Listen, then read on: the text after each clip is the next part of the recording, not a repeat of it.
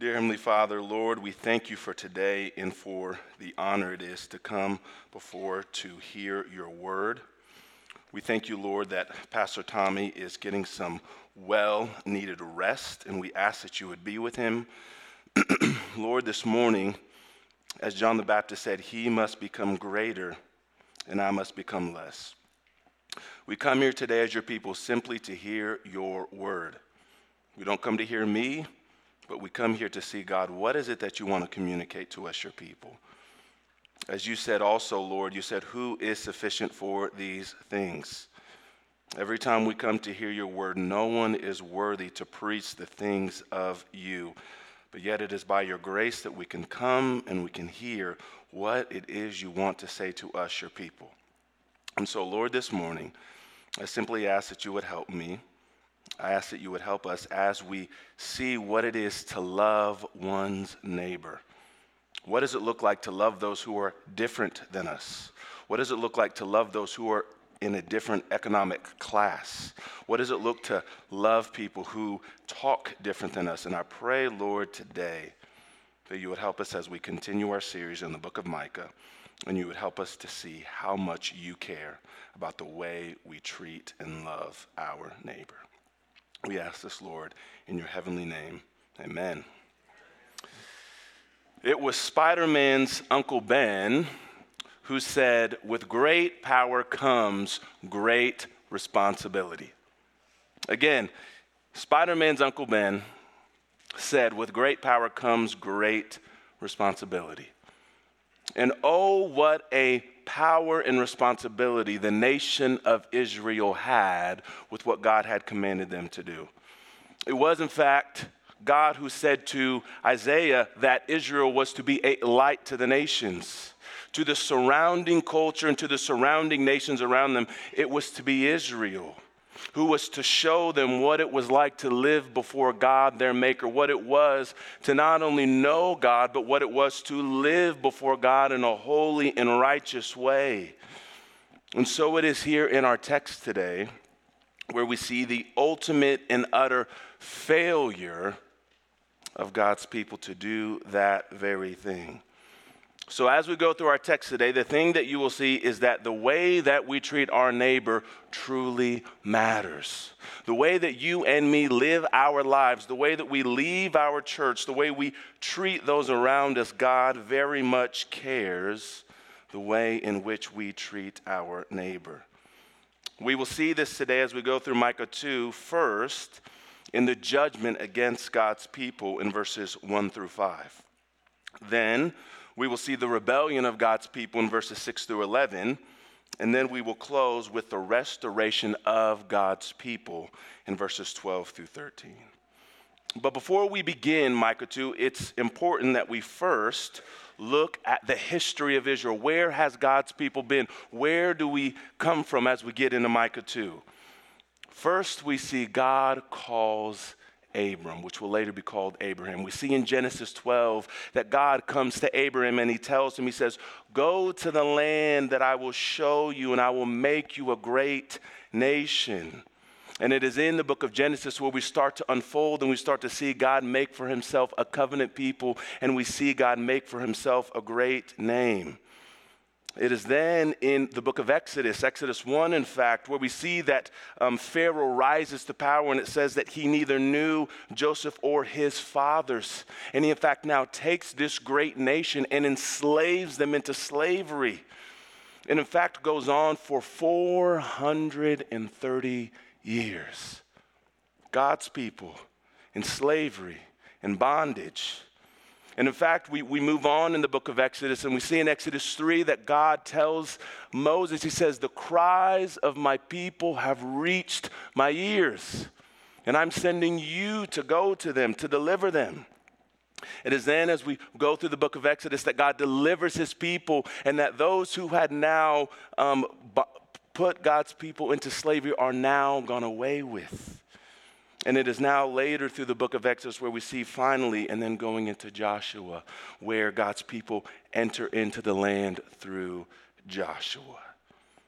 And now our story gets interesting because it is here now where God's people are now in the land. They are now where God has told them they are going to go. And we now see a rich and prosperous Israel and Judah are taking the lands that God has given to his people. The rich are coming into the land and they are taking from the helpless middle class their land, everything that they have.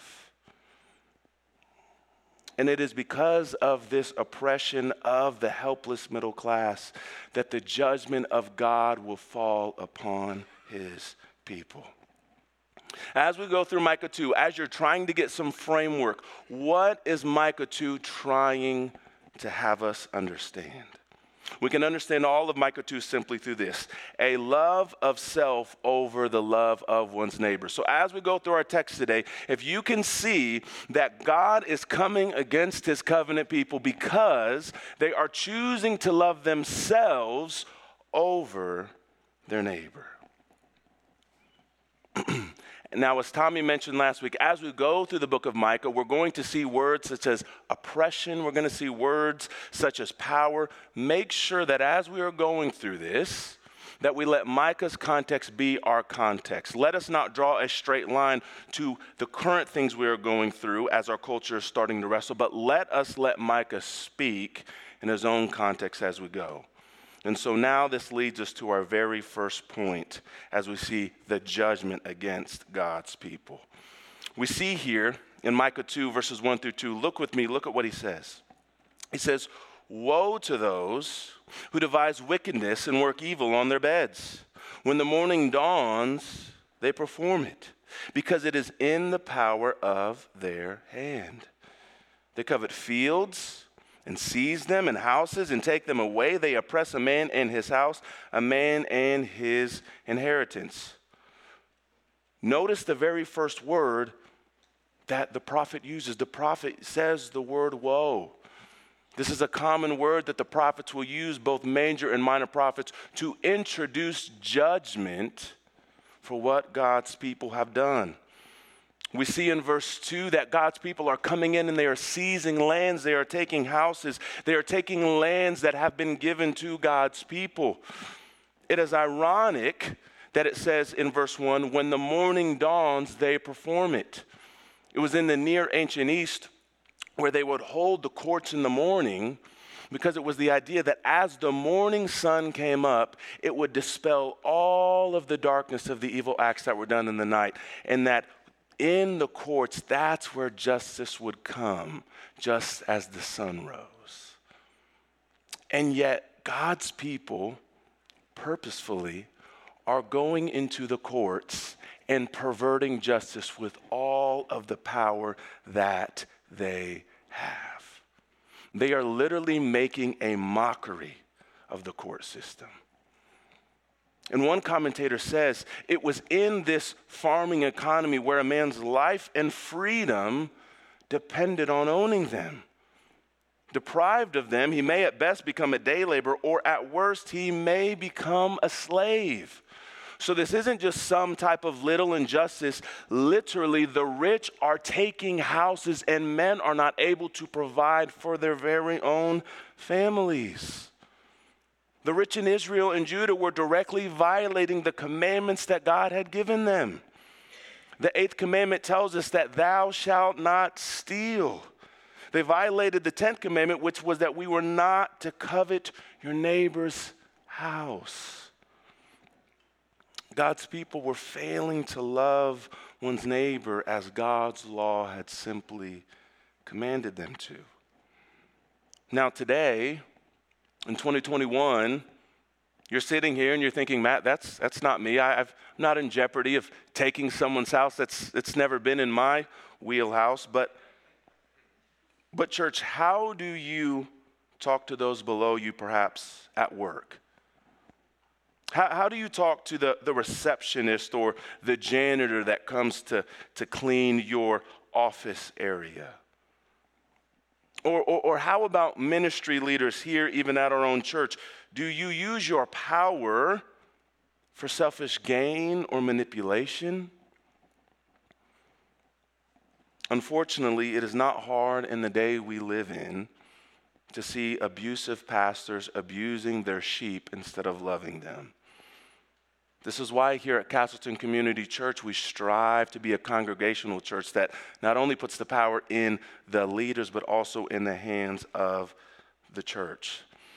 And so, what Micah is wanting us to ask ourselves, what, what Micah is telling us in these beginning verses, is he's wanting us to ask this simple question. In the position that you and I are in, whether it's our job, school we attend, place we live, wealth that we may have, the people that we know, are we using our position in life to encourage those around us? Or are we simply using our position to manipulate people purely for selfish gain? In an article from the Smithsonian, it showed how Thomas Edison discovered over 10,000 ways on how not to make a light bulb. Not one, not two, not 333, over 10,000 ways Thomas Edison found on how not to make a light bulb. And it is in our text today where we see just one of the 10,000 ways that you and I can abuse one's neighbor.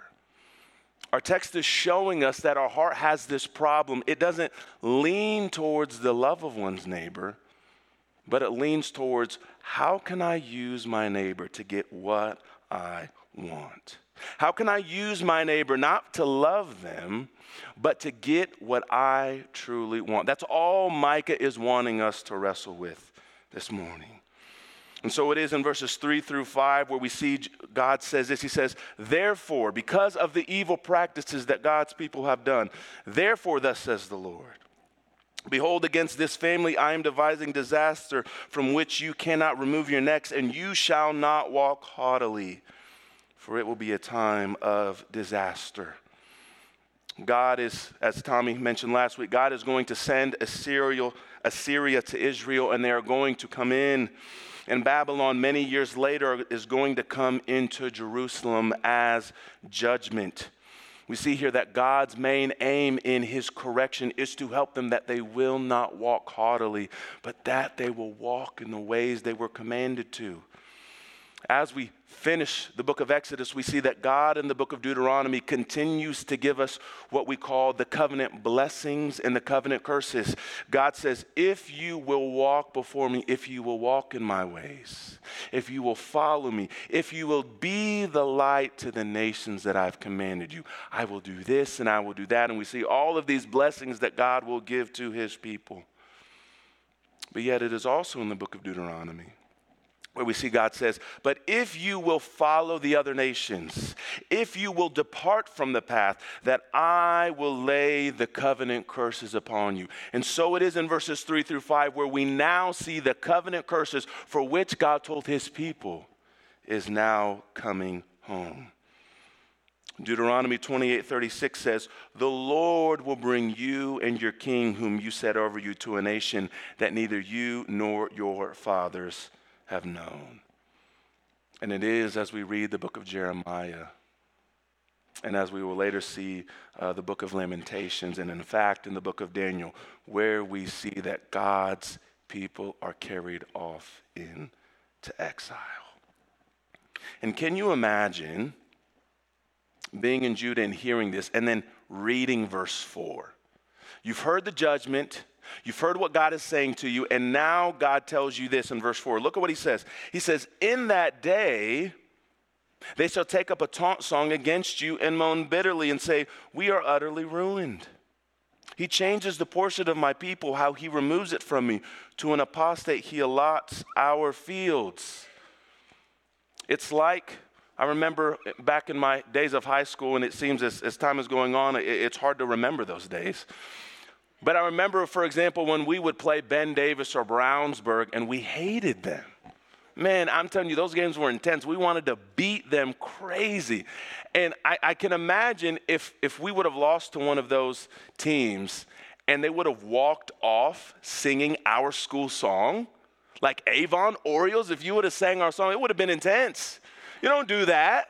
That's our song. And, and what God is saying is, He's saying, in that day when they carry you off, they're going to require of you songs to sing. In fact, Psalm 137 gives us a picture of what was it that God's people did when they were carried off. Psalm 137, 1 through 3 says this By the waters of Babylon, there we sat down and wept.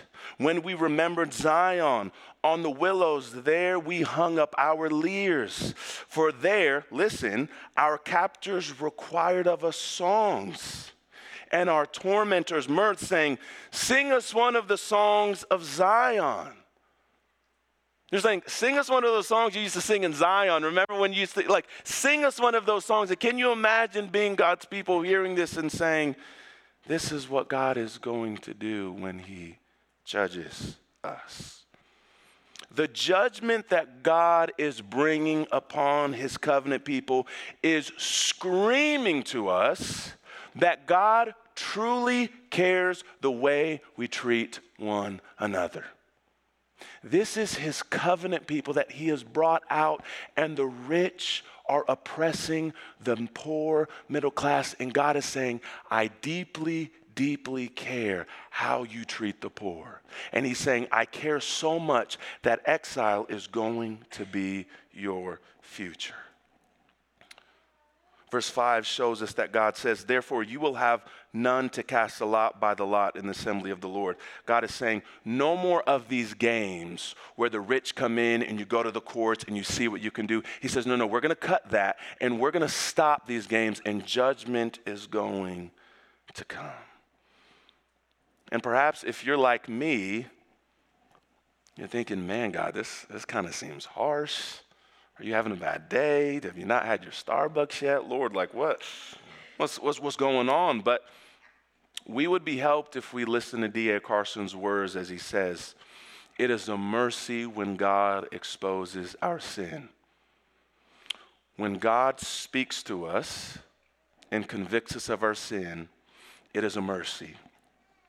And yet, though it is a tender mercy of God to correct and discipline his people, we see in our next section in verses 6 through 11 the deafness of God's people to the coming judgment, which leads us to our second point the rebellion of God's people. So now we hear God has spoken judgment. He has said judgment is going to come because what the rich have been doing to the poor middle class, because they've been taking lands. And now we see judgment has come. And now we get a response. What do God's people think about this? Are they responsive? Or, or, or, do they take it as serious? Look at what verse 6 says. They say, Do not preach, thus they preach. One should not preach of such things. God's people are saying, Micah, Preach whatever you want to preach. Tell us about God's love. Tell us about God's mercy. Tell us how God goes out for their enemies. But, Micah, whatever you do, do not tell us that God exposes and judges sin. Preach whatever you want, but do not tell us that God is going to judge us and He's going to take us to a place that our fathers didn't know. Micah, don't preach this. And so Micah has a sermon, God's people have a sermon, and there's two sermons going on. Look at what the, look at how the NET translates verse 7. The Lord's patience can't be exhausted. He would never do such things. God's people are like the infamous Muhammad Ali doing the rope a dope. They are ducking and dodging and avoiding all that God is saying to them. Church, let us get into our bones, as the Apostle Paul will say later in Romans 2 4. God's kindness is meant to lead us to repentance. God's delay of his judgment towards sin is not meant to, meant, is not meant to lead us to squander in sin but it's meant to lead us to turn away from it. Church, no matter how hard it is, no matter how much your flesh hates it, when God convicts us of sin, it's a mercy. I know our flesh doesn't like it. I know it hurts. I know it doesn't feel good, but meditate. What is God communicating to me right now? And repent. Because as we're seeing now, God's people have received the judgment. They hear what God is saying, and they're saying, God, we're not going to listen. Micah, preach whatever you're going to preach. We'll listen to your sermons. But as soon as you start speaking that God judges sin, I'm not listening. Truly, week after week, month after month here at Castleton Community Church, when Tommy leads us, what he is doing is he's showing us who God is. Theology, literally, is the study of what God is like. I brought a little friend with me today, my little Play Doh man that Roger made for us. And sometimes, sometimes I think that when we come to the God of the scriptures, we, we, we here's what we do we, we bring and we say, God, I want you to look like this. In fact, no, no, no, God, I want you to, I want you to be, be more like this. We think that we can mold God into the picture of what we want him to be like.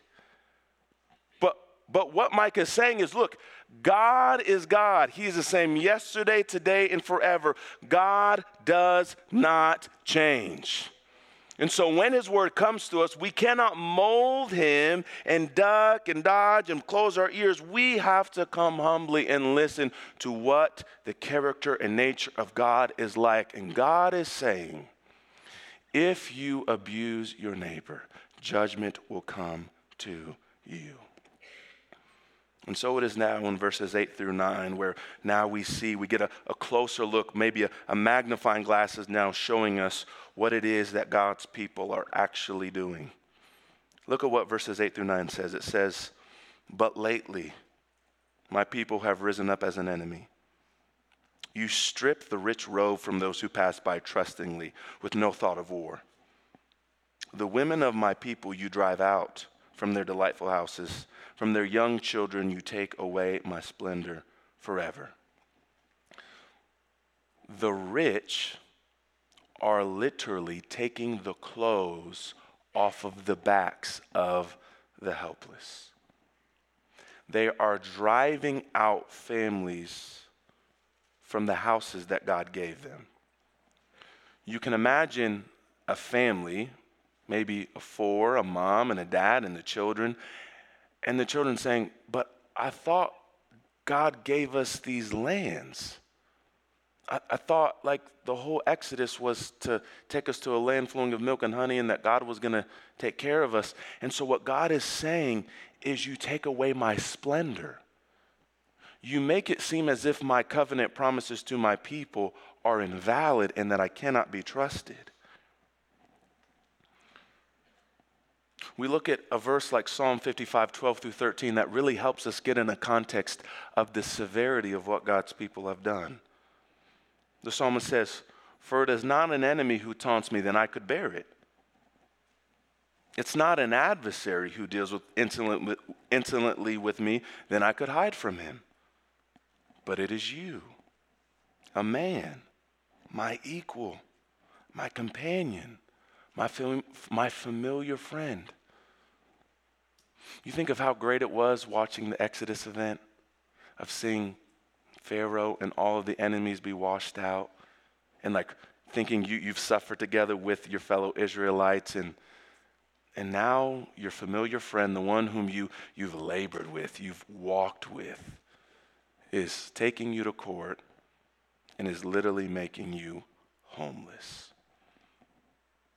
It, it, it's, it's not a, a racial thing that's happening here in our text. This is Judeans on Judeans. This is Israelites upon Israelites. So again, we see this is something of the human heart that they're doing to their familiar people that they know. And so we see in our text that today, if you have been exploited or hurt by your neighbor or abused by those in the church, that God truly cares. Know that we serve a God who sees and who will ultimately, in the end, judge the wicked. That he, he, he won't let the injustices go. That God sees, God sits in his throne room, as the psalmist says, Do I not have ears? Do I not see? And so it is in verses 10 through 11, where now that we've seen what God's people have been doing, that God says finally, Arise and go from this place, for this is no place of rest. Exile is your future. Because of the uncleanness that destroys with a grievous destruction. And verse 11 really shows us where God's people's heart is at when he says, If a man should go about and utter wind and lies, saying, I will preach to you of wine and strong drink, he would be a preacher for his people. We see, unfortunately, just as the New Testament will tell us, that God's people can become so callous, can become so perverted in their thinking, that they just want itching ears. They want a teacher to preach to them the very things that they want. And yet, Micah shows us that God's people need a true preacher. That, that, that God's people need one who will not tickle their ears, but God's people need someone who will, t- who will speak the truth of their unrepentant sin, and that if they will not turn to Him, that it will lead to everlasting judgment. God's people need someone who can hear the worst things about them, that if they hear the judgment for which God has called upon them, that, that this preacher can hear the worst things about them and receive them. And this is exactly what leads us to our third point, which is the restoration of God's people. Notice all throughout our text today, we have seen the righteous judgment against the rich and the lack of their love towards the neighbor. Yet, isn't it interesting as you look at verses 12 through 13, all throughout God has been coming and He's been judging His people and He's been showing what they've been doing. And yet, here in verses 12 through 13, we don't get a transition. We don't get God to say, wait a minute. We just see God just breaks out into this and look at what He says I will surely assemble all of you, O Jacob I will gather the remnant of Israel. I will set them together like a sheep in a fold, like a flock in its pasture, a noisy multitude of men. He who opens the breach goes up before them. They break through and pass the gate, going out by it. Their king passes on before them, the Lord at their head.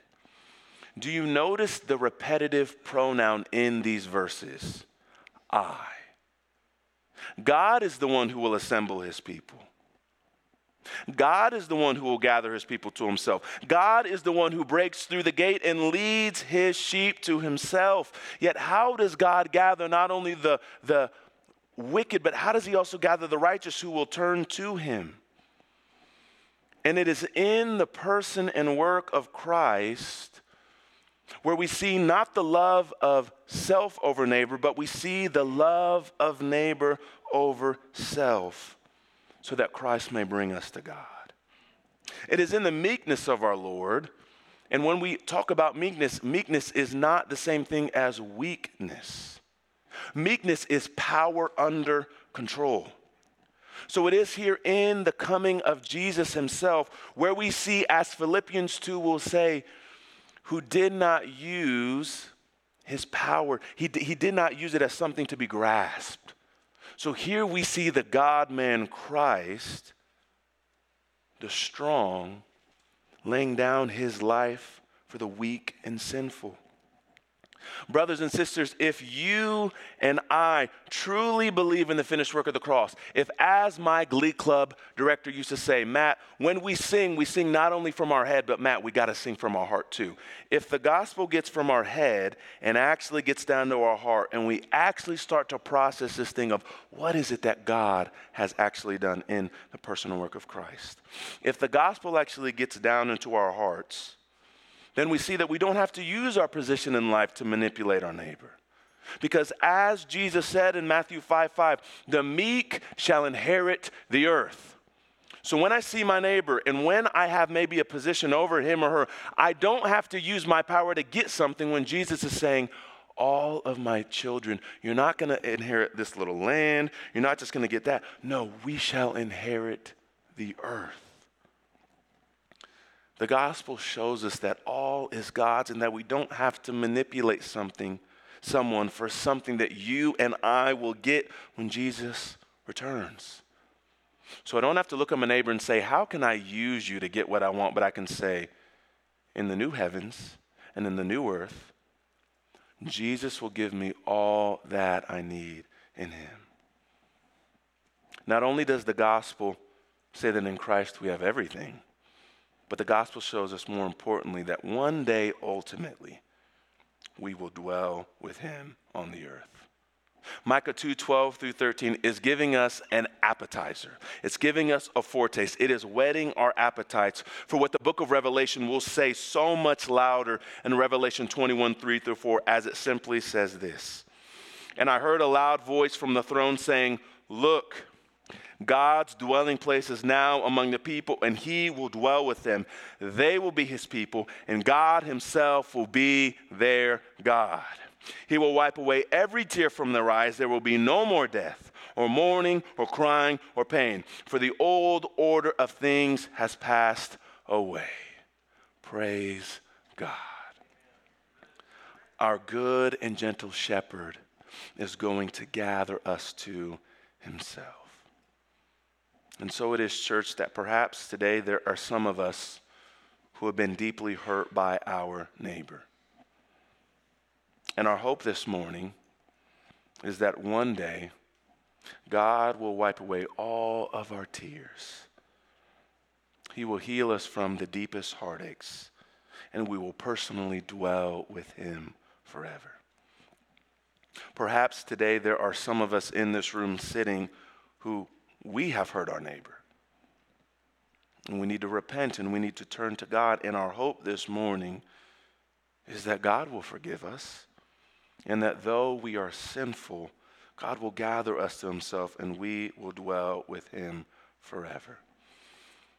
And if you are here today and you realize your inability to cure yourself from your own sin, if you'd say, you know, I'm, I'm not a, a Christ follower. In fact, Matt, I haven't only failed to love my neighbor, I've failed to honor God. There's, there's a whole list. Matt, like, how long do you guys have for me to just rehearse to you all the ways that I've fallen short? Well, then perhaps maybe today is your day where you can finally say, Lord, I want to join you and I want to put my faith and trust in you. Then today, you can look forward that you will dwell with us and you will dwell with him forever. See how the gospel changes the way that we relate to neighbor. Not that now I need to manipulate, but Jesus shows how you and I can love one's neighbor. Let us pray, church.